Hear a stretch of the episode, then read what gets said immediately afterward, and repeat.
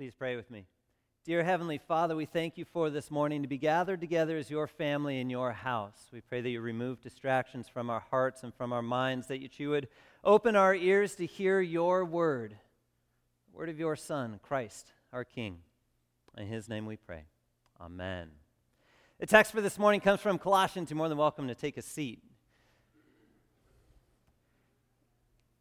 This time of year, the, the darkness in the afternoon always catches me off guard. You know, all summer we run along and you can get home from work, enjoy some afternoon, evening time while the sun is still up. In fact, it's almost confusing for my kids when I'm asking them to go to bed, and commonly the phrase that comes up, but dad, the sun's not even down yet, right? July, August, sun is just setting around 8:30. Beautiful evenings. Yet now, I'll be here at work, and my office doesn't have any windows in it. And so you don't really get an opportunity to see the day change around, and you can come in in the sunlight and walk out in the dark. And it's not even dinner time yet. And darkness is a little overwhelming catches me off guard. Life tends to have some darkness too, and often catches us off guard. Be a moment where you know, the evening of life seems to be going along just fine. The sun is shining, things are joyful. And then you get a prognosis of cancer or a prognosis of a lost job or something like that, and the, the darkness all of a sudden starts to weigh in a little bit heavier. You start to wonder where the sun's going to shine again. Start to wonder what life's going to look like now that that has become dark. And those times of darkness are hard to walk through. Those times of darkness are hard to figure out which way to go because, like walking around in the dark, we have to be cautious. Be mindful. You know, you know, when you're not mindful and you stub that toe on the end of the bed when it's dark and you got up and there's no light and it hurts. And life does that too. I don't know if you've ever had an opportunity to experience like true and utter darkness, like zero light. At nighttime, we have stars, we have the moon. There's some sort of radiant light about. There was an opportunity I had to go uh, cave exploring, spelunking, right? We were about 250 feet, 300 feet underground. And you make enough twists and turns, and there's no light that comes in.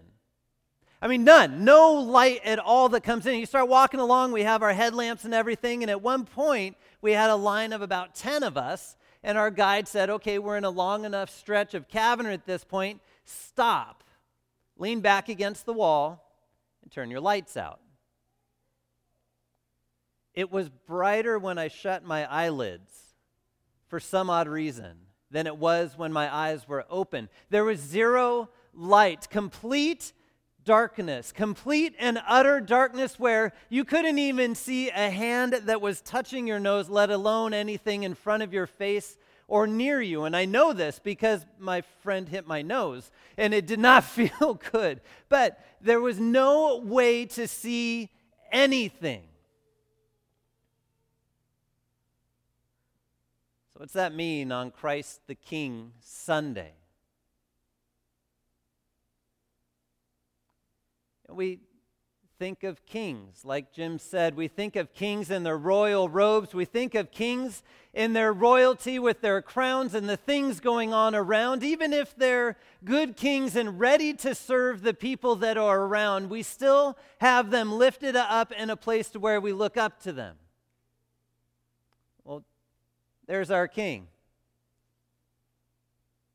crown of thorns, dressed in the robes of your sin, sitting upon a cross, hanging there with criminals around him, hanging in a place of complete and utter darkness where you will never have to stand. Never. You will never have to experience the darkness that he experienced on the cross. You will never have to bear the weight of that emptiness. You will never have to experience the forsakenness of God as He did for you. Because you're baptized into His name. You're baptized into not only that death, but also the life. Because He took that sin and He took that darkness and He buried it in a tomb so that you would never have to see it. It's a king. A king not in humiliation, but a king in perfect exaltation, being the most like God that God could ever be, taking upon his own wrath so that it did not rest on your shoulders, taking your sin completely apart from you. So that the promise of life, the promise of paradise, the promise of pure and utter forgiveness and life is all that you get to hold is a beautiful promise, the same promise that was made to the thief on the cross. Today, you'll be with me in paradise.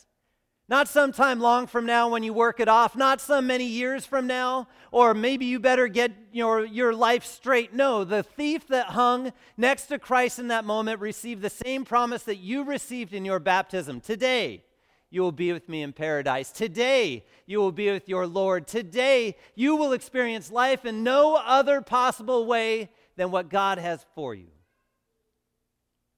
All because of a king. All because of a king that hung in your place so that you wouldn't have to. And also a king that walks out of a grave to take you along that journey as well. A king to sit with at a royal feast a king to spend time with for eternity, a king that brings light into his own creation in a way where darkness has no place to hide, darkness has no corner to sit in. Because when God is present in the midst of his creation, darkness has no other thing to do than to run away. And that's what our King brings. That's what Christ brings. And on the promise of that day of paradise when he will walk amongst his own creation with you once again, there will be no shadow.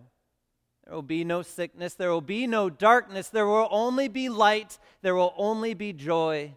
And there will only be life. A life that you, dear children of God, are baptized into. A life that is yours and a life that is promised by Christ, our King. In his name, amen. Do you please rise as we pray? Dear Heavenly Father, we thank you for the life that you bring through your Son Christ. And in these coming weeks, as we celebrate the coming of Jesus as a baby, may we also remember that he is to come again and that you send us forth by your Spirit to speak your word so that all may know of your love for us in Christ our Lord, our Savior, and our King. In his name we pray. Amen. As all the saints before us have, and as all the saints to come